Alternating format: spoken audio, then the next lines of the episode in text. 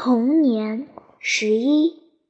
自打出了这事以后，母亲迅速坚强了起来，腰杆挺得直直的，成了家中的顶梁柱。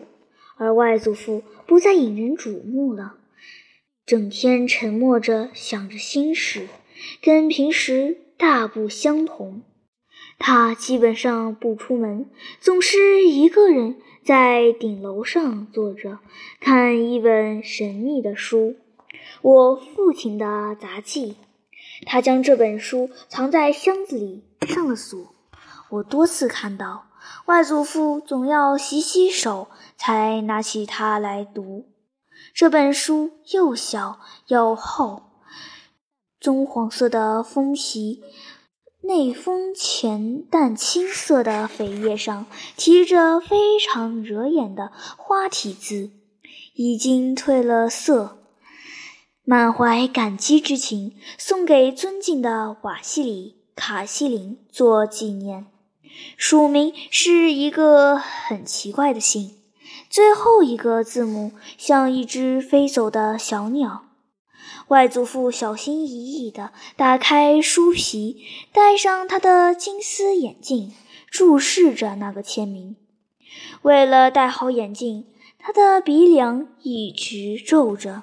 好几次，我都问他：“这书写的是什么？”他总会庄重而严肃地回答我：“你没必要知道这件事。等我死了，我会把它留给你。”貂绒大衣也一并给你。他跟母亲说话总是温和的，话也少了很多。他会全神贯注地听他说，眼睛像彼得伯伯一样闪闪发光。他挥挥手，嘟囔说：“好吧，随便你怎么想吧。”他的箱子里有许多珍贵的服装。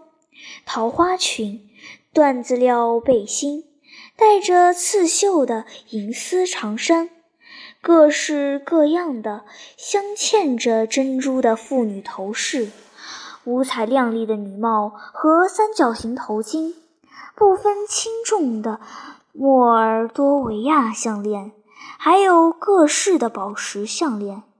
他将这些服装通通放到了母亲屋里，摆到了桌子和椅子上。母亲欣赏着这些服装。外祖父说道：“我们年轻那会儿，衣服比现在阔气和漂亮多了。服装阔气，日子轻松悠闲。那个时代已经结束了，再也不会回来了。你试试这些。”有一回，母亲在隔壁房间待了一会儿，出来时身上换上了青色绣金长衫，戴一顶珍珠小帽。她向外祖父深深鞠一躬，问他：“父亲大人，这样好不好呢？”外祖父咳嗽了一下，不知为什么，他整个人都容光焕发了，张开两只手，手指头不停地动弹，围着他走了一遭，像做梦一样，含含糊糊地说：“嘿，瓦尔瓦拉，要是你有大笔的钱，要是你周围全是好人……现在母亲住在前屋的两个房间。”那里来来往往的客人很多，其中来的次数最多的是马克西莫夫兄弟，一个彼得，他是身材魁梧的俊美军官，他有一双蓝色的眼睛和浅色的大胡子。因为我一直对贵族十分不屑，母亲在他面前揍过我一次。另一个是叶夫根尼。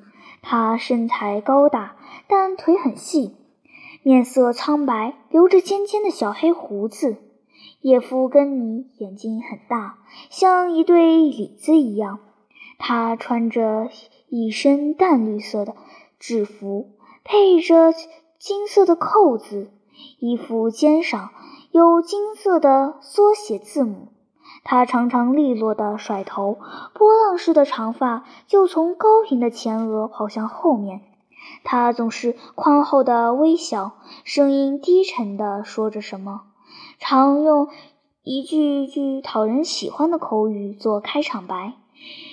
您知道我的想法的。母亲眯着眼，嘴唇冷冷地听他说，常常会打断他。叶夫跟你。瓦里西耶维奇，请你原谅，你只是一个小孩子。大军官用大掌拍着膝盖喊道：“他不是孩子，还是什么？”圣诞节那会儿，家里十分热闹，母亲那边几乎每晚都有一些穿着华丽服装的人。她自己也打扮得光鲜亮丽，总是最漂亮的那个，和客人一起出门。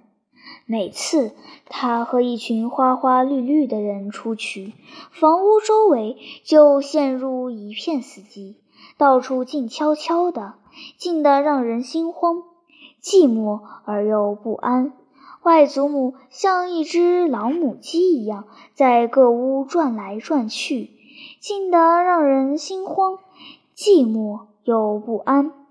外祖母像一只老母鹅一样，在各屋转来转去，收拾东西，而外祖父则靠暖和的炉子、瓷砖，在那里自言自语，说：“哦。”好吧，真好，我倒要看看他们能搞出什么名堂。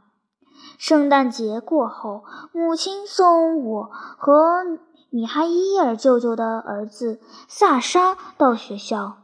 萨沙的父亲再结婚了，母亲一进门就嫌弃这个继子，还虐待他。幸好在外祖母坚持下。外祖父把萨沙接到了家里，我们一起上了一个月的学。学校里的内容，我只记得他们问你姓什么，不能是简单的说比什科夫，而是应该回答我姓比什科夫，也不能跟老师说别嚷嚷。小子，我才不怕你！一下子我就很讨厌学校。表哥刚开始几天还挺高兴，很快就找到了一起玩的同伴。可他有一次却上课睡觉，梦里惊慌地说：“我再也不敢啊！”他被叫醒了，要求出去了。因此被同学们狠狠地嘲笑了一回。第二天该去上学了，正走向干草场的农沟里，他停下来说道：“我不去了，你自己去吧，我还是去玩吧。”他蹲下身子，小心地、仔细地将书包埋进雪里，然后就走了。此时。正月里的天气正晴，到处都是银白色的阳光。我从心底里羡慕他，可是我狠了狠心，还是去上学了。我不想惹我的母亲生气。萨沙买起书包来之后就找不到了。第二天上学已经顺理成章。第三天，他的所作所为后来被外祖父知道了。当时我还记得外祖父是怎样可笑的回答他的问话的：“你为什么不去上学？”萨沙温和的目光直直地看着外祖父相对，他不慌不忙地说：“我我忘记学校在哪里了，忘记了。”忘记了，我还找了半天。那你就不会跟着列克赛吗？他记得呢。可是我弄丢了他，弄丢了列克赛。嗯，是呀，怎么就弄丢了？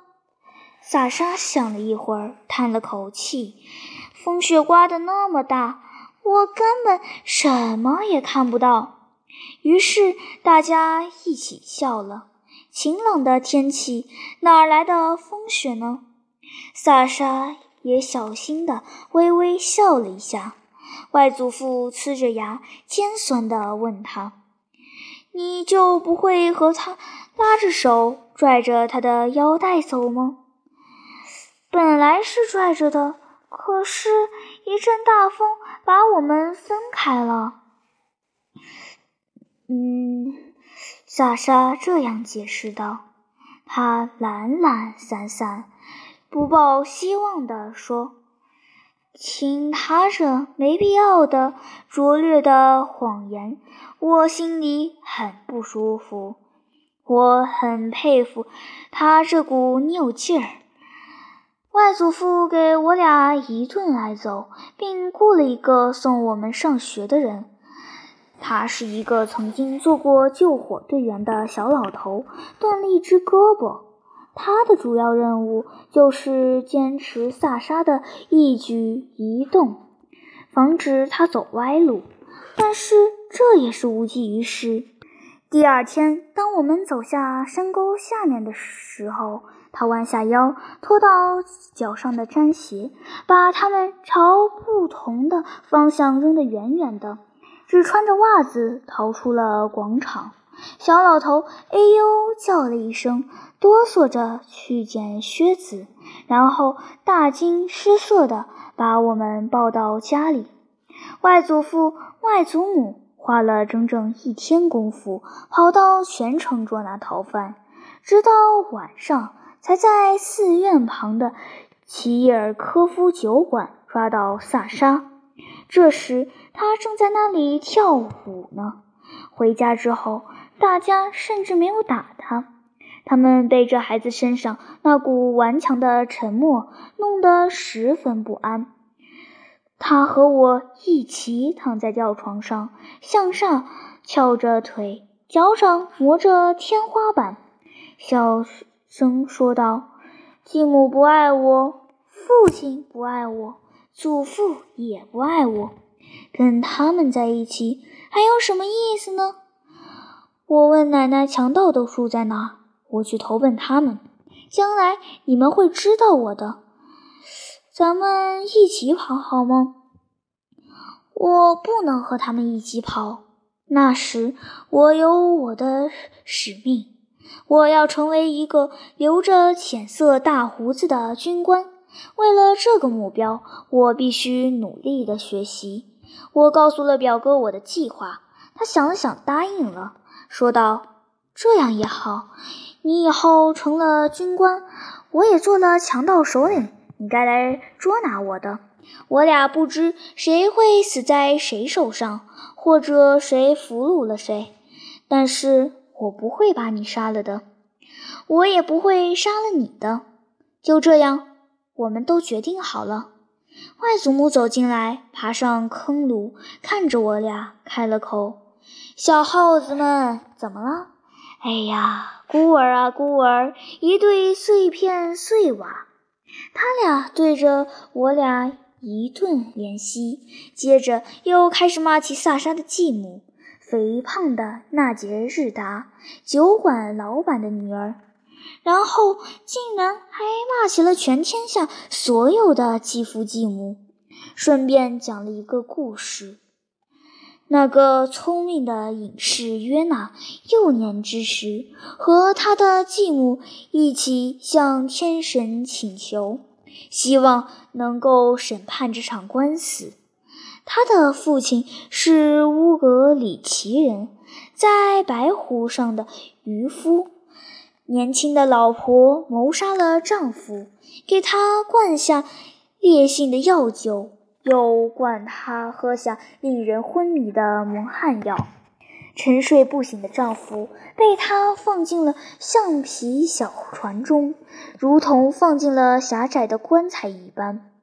他操起菩提木桨，慢慢划到湖中央，在黑漆黑漆的深渊里做了见不得人的勾当。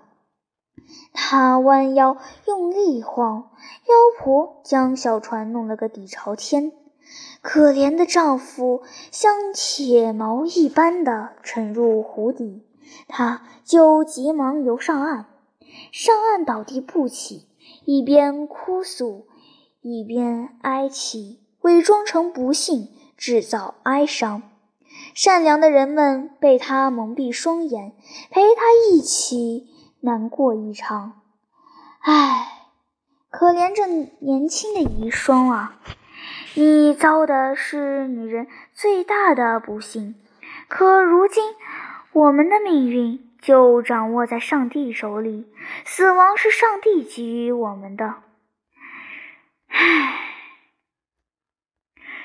只有他的继子约奴神科没有被他的眼泪所欺骗，他的手放到了他的胸口，温和地对他说：“啊。”我的继母，我的灾星啊！你这皎洁的暗夜之鸟，你的眼泪我不能相信。你的心因快乐而剧烈跳动。我们一起向上帝发问，询问天上的一切生命：有哪一位愿意拿出刀来，将钢刀抛向圣洁的蓝天？若真理站在你这一边，钢刀一把戳死你；若真理站在我这一边，钢刀一把戳进你的身体。母亲翻眼一瞧他，恶毒的目光冒出来，他直挺挺地站起身，当面直接问约娜：“嘿，你这丧尽天良的小畜生！”你怎敢胡乱往这个地方来想？你怎敢胡言乱语？人们看着他们俩一直争论，齐聚一堂商议。此时，人群中走出一位老渔夫，先向周围观众鞠躬敬个礼，最终宣布他们的一致决定：善良的人儿啊！希望你们把钢刀交到我的右手上来，让我把它们抛向天空。谁是罪人，刀就插进谁的身体。人们将一把锋利的钢刀递给老人，他顺着他长满苍白头发的头顶，将刀抛向天空。钢刀像鸟一般直冲上天，人们左顾右盼，久久等不到钢刀掉落。人们直直地望向透明的苍穹，脱帽戴帽，直直地站成一排。大家沉默不语，夜也一片静悄悄。钢刀仍然没有掉落到地面。朝霞将一池的湖水照得红艳艳，继母得意得满脸绯红。她冷冷一笑，忽的，钢刀像只掉落的飞燕，直着堕落，一刀捅穿了继母的心脏。善良的人们纷纷跪下，祈祷着灵验的上帝。主啊，您是多么荣耀！谢谢您为人间主持公道。老渔夫拉着约努神科的手，将他带到一处遥远的小梭院。那所修院就站在充满着光明的凯尔人茶河旁边。紧挨着看不见的基捷茶城旁边，睡了一觉醒来，第二天我全身上下都是红点，我出了天花，人们将我放置在顶楼之上，我像瞎子一样闭着眼睛，在那里躺了很久，手脚被宽宽的束缚着，不停地做着一些稀奇古怪的梦。其中一个梦使我几乎送了命。那期间，外祖母常来看我，用汤匙像小孩一样喂我吃饭，还讲一些永远新鲜无穷的童话故事。当我痊愈后，不必用袋子捆着躺下时，一天晚上，不知为什么，外祖母比往常来的晚了一些，我心中十分惊慌。忽然，我看到了她。他在门外尘封了很久的顶楼台阶上躺着，脸蛋朝下，两手张开，脖子被割开一半，就像彼得伯伯。尘土四散的昏暗的角落中，缓缓走出一只馋嘴的大猫。他瞪着发出绿光的眼睛，一步步走向他。我一跃跳下床，一边用脚踹。一边用肩顶开，打破了两扇窗户，纵身一跃，蹦到了院子里的雪堆中。那天晚上，母亲那里的客人很多，没人听见我撞破玻璃、弄坏门框的声音。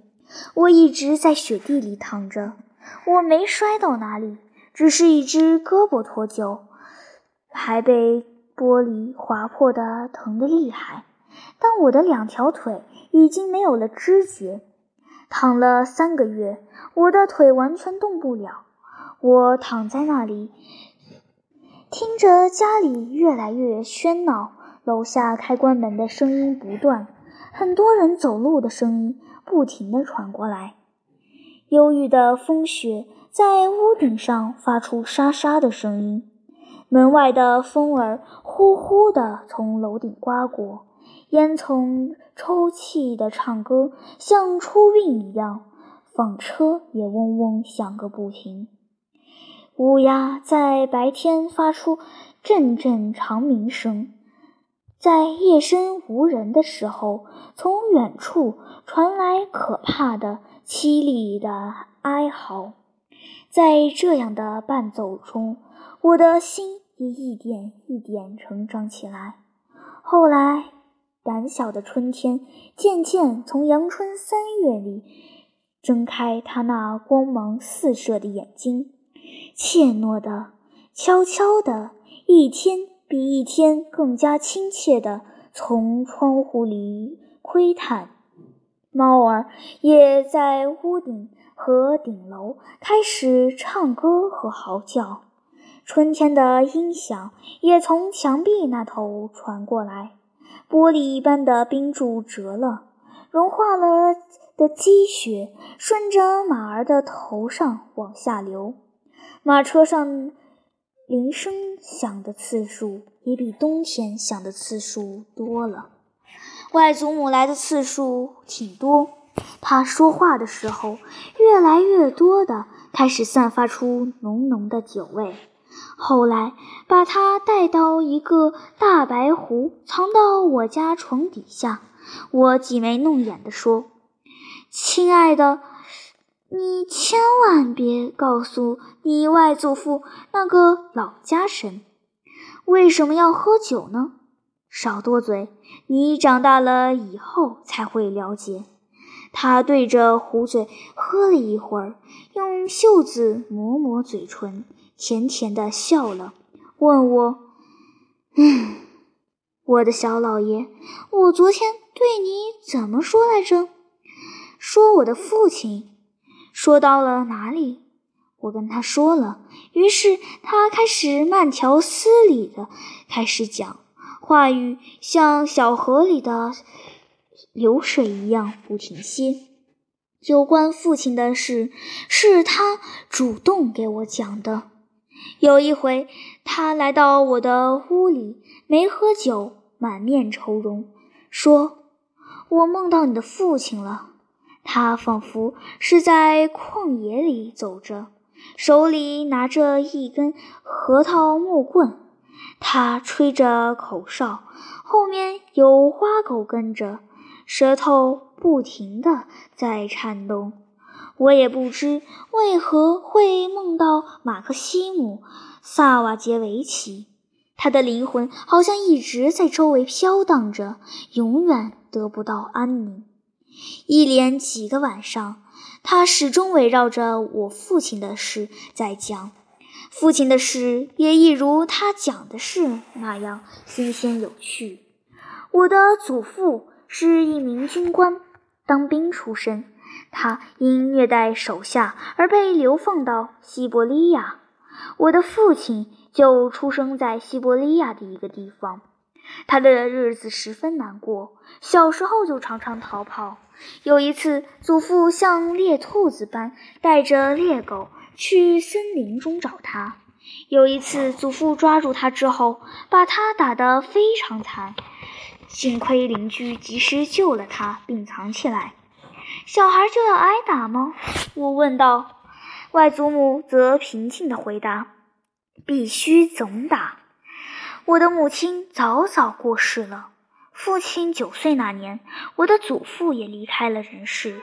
一个木匠把父亲收养了，并让他加入了比尔姆城同行业协会，教给他木匠做活手艺。但父亲从那里逃出来，去市场做了给瞎子带路的工作。十六岁，又去了尼日尼，在包工头科尔先的轮船上工作。他二十岁就已经成了一名出色的木匠、裱糊匠和装饰匠了。他在铁匠区的作坊里干活。铁匠街和外祖父的房子离得很近，围墙不高，人胆大。外祖母咯咯笑着。有一回，我和瓦里亚采花园里的红梅子时，你父亲扑通一声跳下围墙，简直吓我一跳。苹果树后面，一个身材高大的人走出来，白汗衫，天鹅绒裤。可是我既没有戴帽子，也没穿鞋子，用一根皮带绑住头发。他居然是来求婚的。我之前见过他，他经常路过窗台。我当时心里就在想，真是一个好伙子。等他上前，我就问年轻人：“你为什么不好好的走正门，却要从墙头翻进来呢？”他扑通跪倒说。阿库琳娜·伊凡诺夫娜，现在我整个灵魂都在这里。瓦里亚也在，请你帮忙我们看在上帝的情面上。现在我的整个灵魂都在这里，瓦里亚也在，请您帮帮我们看在上帝的情面上。我们要立下婚事。听到这里，我愣住了，舌头也没法动弹。我望了望你，你母亲，她像个鬼精灵一样，找了棵苹果树躲起来，脸红得像一颗红梅，正在和他打手势，可是眼眶里却满是泪水。我说：“鬼东西，你们究竟想出了些什么歪主意呀？”瓦尔瓦拉，难道你疯了不成？年轻人，你也该好好想想，你有资格将这一朵花摘下吗？那阵子，你舅舅们还没有分家，外祖父是一个阔佬，总共四所大房子，声望和金钱一样不缺。不久之前，他还因为当了九年刑头，被奖给一顶带丝的帽子和一身制服。啊，瞧瞧他那会儿是多么高傲啊！我把该说的话通通说给他听了。可是我又哆嗦着受了惊，又是为他们感到可怜。他们俩全黑了脸。后来你父亲说，我打心里明白，瓦里西瓦西里耶维奇是不会好心好意把女儿嫁给我们的，所以我打算偷偷和他结婚。只要您帮助，就可以做到。还想要我帮忙？我直接给了他一耳光。他没有闪躲，他说：“哪怕您用石头来砸我，我只求您的帮助。反正我是不会轻易放弃的。”然后瓦尔瓦拉也冲过来，走到他面前，手放到他肩上，说：“我们已经在五月份就完婚了，现在不过是个结婚仪式罢了。”听完我就气晕了。天啊！外祖母笑得浑身都颤抖了，然后嗅了嗅鼻烟，擦掉眼泪，接着说下去：“你还不懂什么叫结婚，什么是举办婚礼？你要知道，一个姑娘家要是没有举办婚礼，就有了孩子的话，就会引发一场无法收拾的灾难。记得我的话。”等你长大成人，千万不要引诱姑娘做出这等事，这可是天大的罪过啊，会害苦姑娘的。就算孩子生下来，也会被冠上私生子的罪名。千万记住这话，当心啊！就算和你的姑娘一起过日子，也要可怜可怜女人，真心实意的去爱她，不是一时玩玩就算了。这是我教给你的金玉良言。要记住，他坐在椅子上来回摇晃，默默沉思，然后精神抖擞地继续说了下去。那怎么办？我砸马克西姆的额头，拽瓦尔瓦拉的发辫。可他心平气和地告诉我，打是解决不了问题的。他也说，我们应该想想有没有什么别的办法。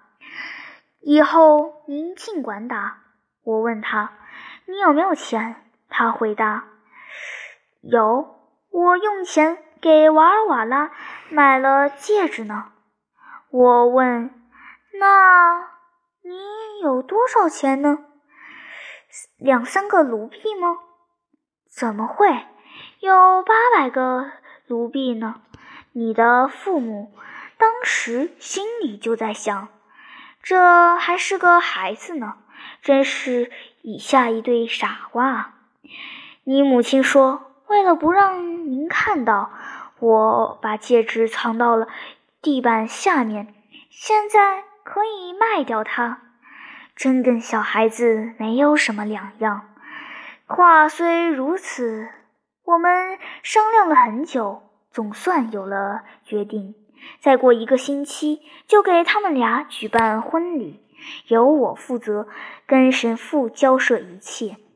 可是我还是忍不住哭了一场，心跳得太厉害了，不敢让你外祖父知道。唉，就连瓦里亚也是心惊胆战的。后来终于办妥当了。不过，一个匠人要是你父亲的仇敌，他也就是一个大坏蛋，早早看穿了这一切，始终监视着我们的一举一动。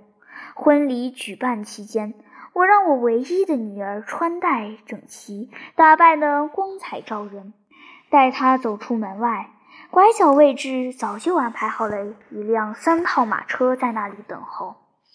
他坐上车，马克西姆一声口哨就开始了。我热泪盈眶的往家里走去，忽然那个人和我走了正碰面。这个下流的家伙对我说：“我可是一个好人啊，我从不阻挠别人的好事。不过阿库琳娜·伊凡洛夫娜。”你必须要付给我五十卢布的酬劳。我当时手里并没有钱，既不存钱，也不爱钱。我一时脑热，就对他说：“我没有钱给你。”他说：“那你就答应欠我钱。”我问：“我为什么要答应欠你钱呢？再说，我去哪儿弄钱给你啊？”我真傻，当时我真应该好好跟他谈一谈，纠缠他一会儿。可是我竟然弄钱给他，唉，向他吐了一口，转身就离开了。他冲到我面前，抢先一步到了院子里，闹了个天翻地覆。他微笑着闭上眼睛说。我甚至现在只要一想，就想到他们那干的胆大包天的事情，还是心有余悸。你外祖父像只野兽一样大声嚎叫。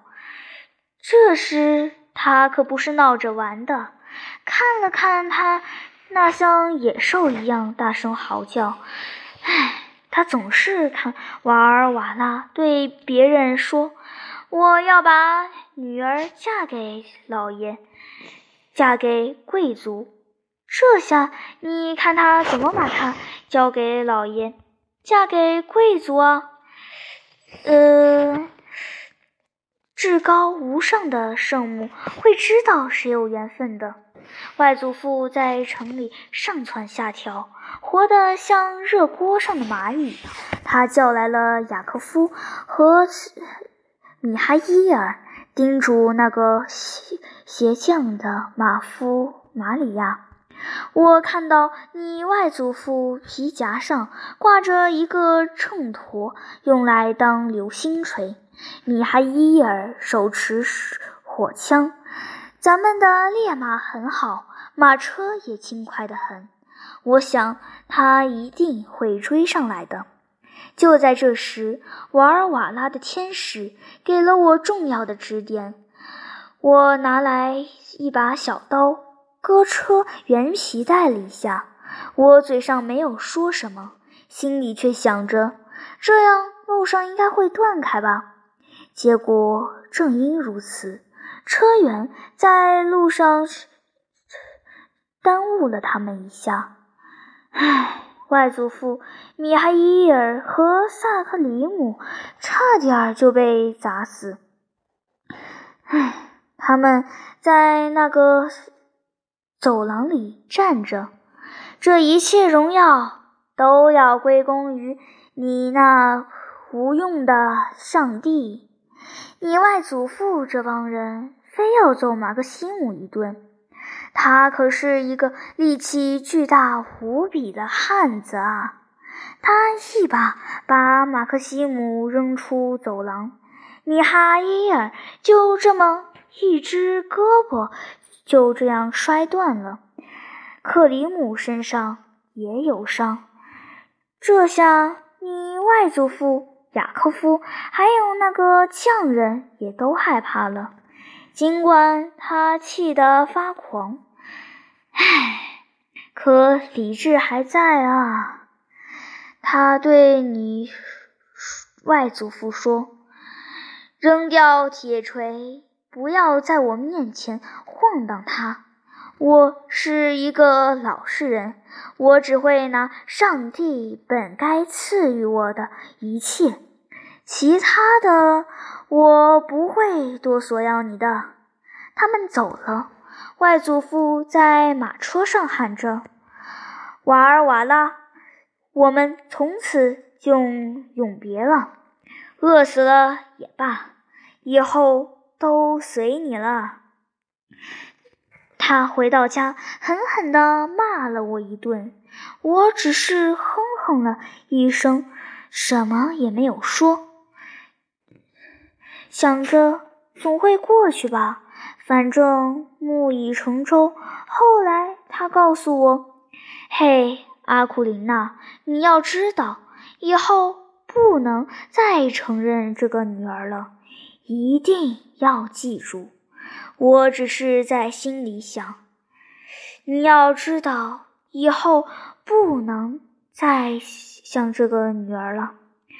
你这个红头发鬼，尽管撒谎吧，怨恨像冰块一样，遇上热就融化了。我贪婪地听着，十分入迷。他的故事里有让我惊奇的地方。这跟外祖母所描述的母亲的婚礼是完全不一样的，因为曾经他是极力反对这桩婚事的。婚礼结束之后，他不让母亲进家门，可他也并没有说母亲是偷偷举行着婚礼的啊。他还到教堂去参加了呢。我觉得。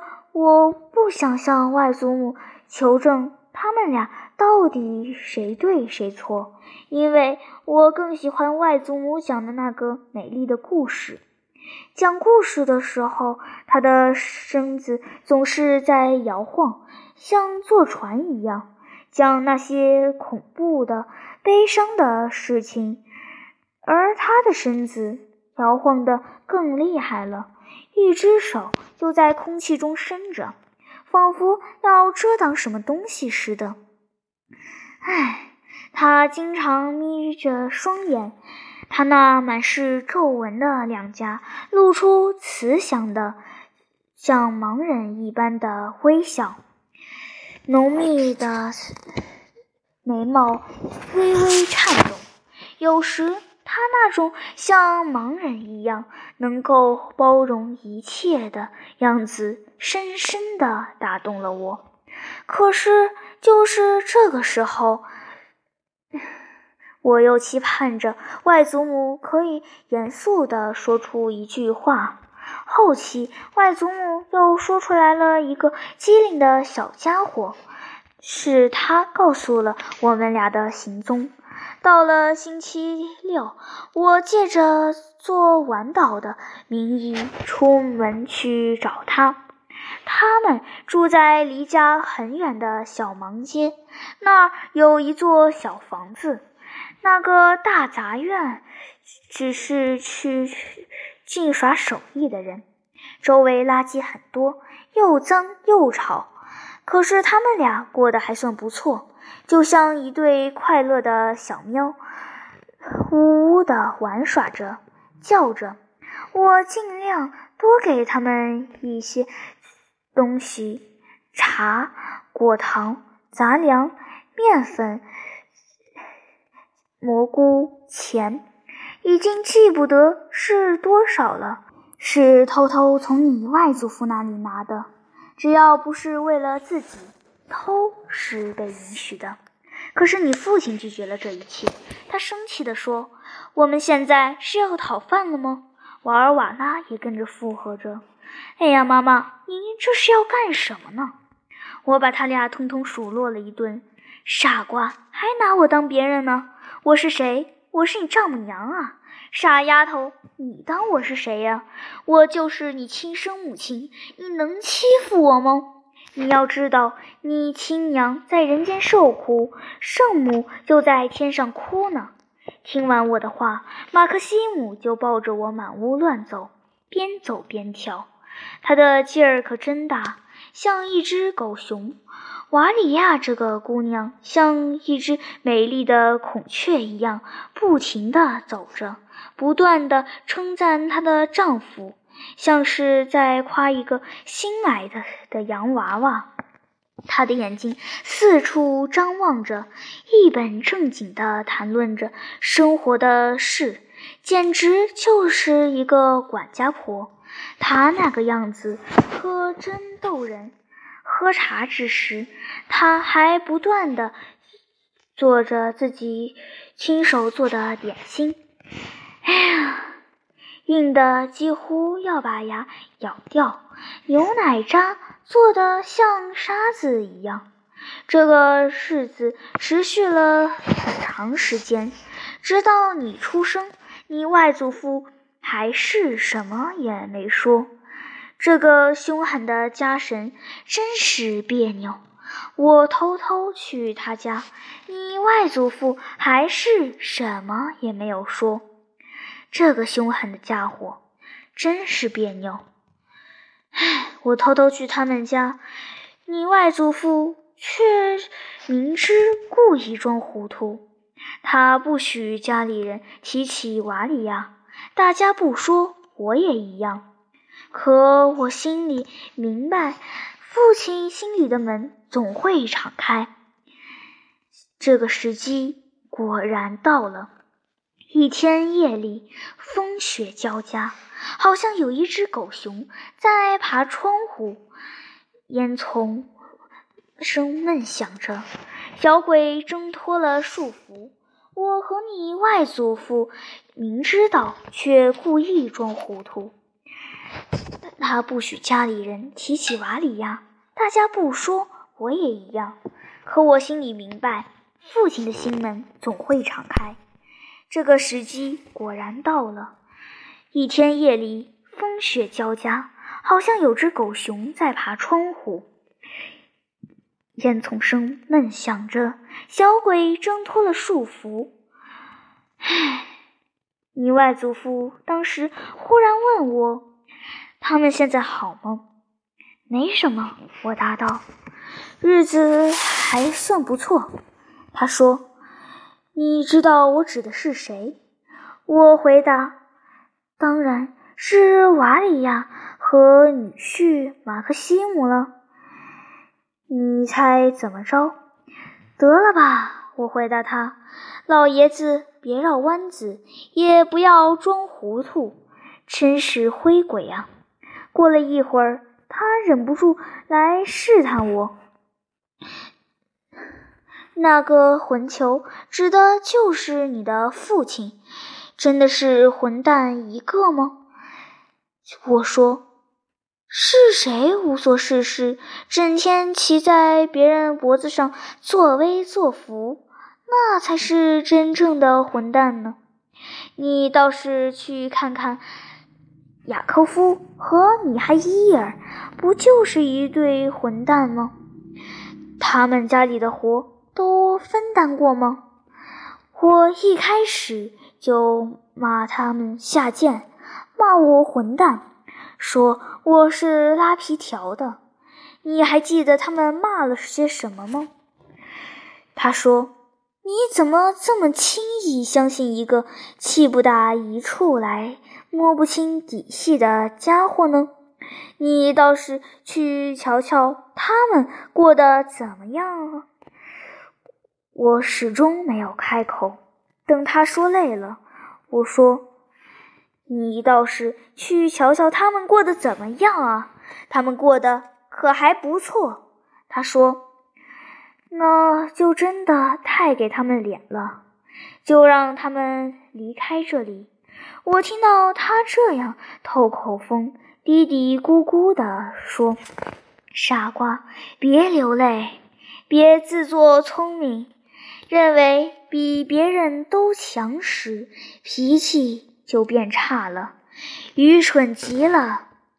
你的父母果然到了这里，在大斋期最后的一个礼拜日，也就是圣日那天，真是一对身材高大的鄙人，穿戴干净。马克西姆和你外祖父前站定，他站在那里说道。看在上帝的面子上，瓦西里瓦里西耶维奇，千万不要以为我是来要嫁妆的。我不是，我只是来向我岳父请安的。老头子听罢很高兴，咧嘴一笑说：“嘿，大个子，绿林兄弟，不要淘气，搬到这里来住吧。”马克西姆皱皱眉头说道：“这全凭……”瓦里亚的意思我没什么。他们搬到了一起，就开始磨牙，怎么看都不顺眼。我向你父亲挤眉弄眼，在桌子底下踢他，都无济于事。他总是坚持自己的想法。你父亲有一双漂亮的眼睛，愉快而清亮。眉毛浓黑，有时一皱眉，眼睛就藏到眉毛下面，脸像一块石头，全然一副倔强的样子。他这时除了我的话，谁都不听。我爱他胜过爱亲生儿子，他明白的，所以像这样爱我。他经常依偎在我身边，拥抱我，有时抱着我满屋子走。他说：“您才是我的亲生母亲，您就像养育我长大的土地。我比爱瓦尔瓦拉更爱您。